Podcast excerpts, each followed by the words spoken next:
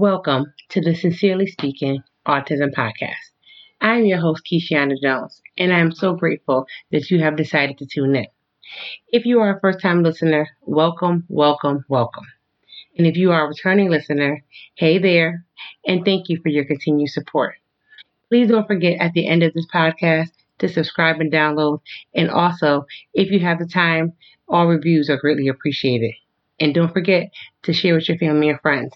That's how we get the word out there. Thank you guys. So today's topic is addressing the question of Did I do something wrong? What I mean by this question is I find throughout my journey that this was a question that plagued my mind daily, nightly, hourly, minute by minute once I received the diagnosis that my son had autism. I didn't know what to do with the with the information. I didn't know how to unpack it. I didn't know basically how to receive it. But what I did know is my instinct kicked in to need an answer for why it happened. You know, since the doctors couldn't tell me the cause, the question came to me, well, were you the cause? Was there something that you did during your pregnancy? Was there something that you didn't do during your pregnancy? Was there something that you need to do more of during your pregnancy? I drove myself crazy trying to pinpoint the cause for what was affecting my child. But the reality was this at the time, the cause wasn't important.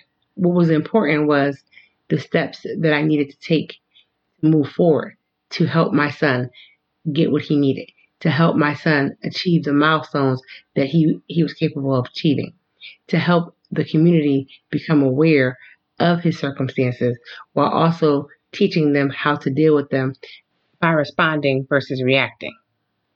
See, I know while listening to me that you may feel like, hey, I hear what she's saying, but that's easier said than done. But trust me, I'm someone that's on the inside. I'm your ally, and I want what's best for you and for your child. I want this parenting experience to be better for you than it was for me because I know firsthand that if you let yourself fall into that sinking sand of questioning yourself and blaming yourself for why your why your child has received this diagnosis, you will be missing valuable time that you can't get back. And that is why I just want to remind you to shift your focus. I'm not saying that the question is wrong. I'm just saying it's not necessary right now because knowing the answer to that question is not going to change the fact that you have a job to do. You have a child to raise.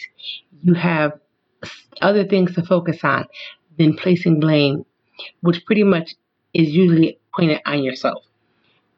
As mothers, as fathers, when something happens with our children, we don't look outside, we look inside to see how we could have protected them. And that's why I felt the need for this episode because the fact that you took the steps when you saw that something just wasn't gelling right in your vision when it comes to when it came to your child, when you saw that your child was experiencing different things that just didn't seem to be okay for you.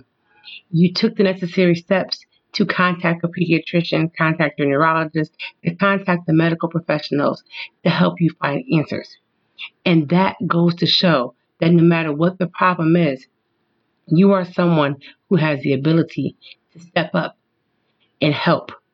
And that's why I say the question as to whether or not you were the cause or the sun shining to the left during your pregnancy was the cause. It doesn't matter.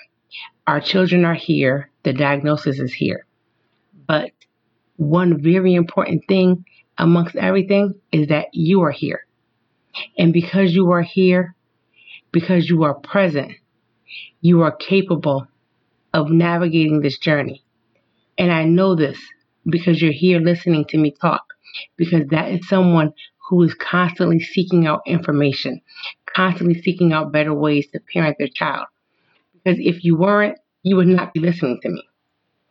So again, I implore upon you don't worry about why it happened.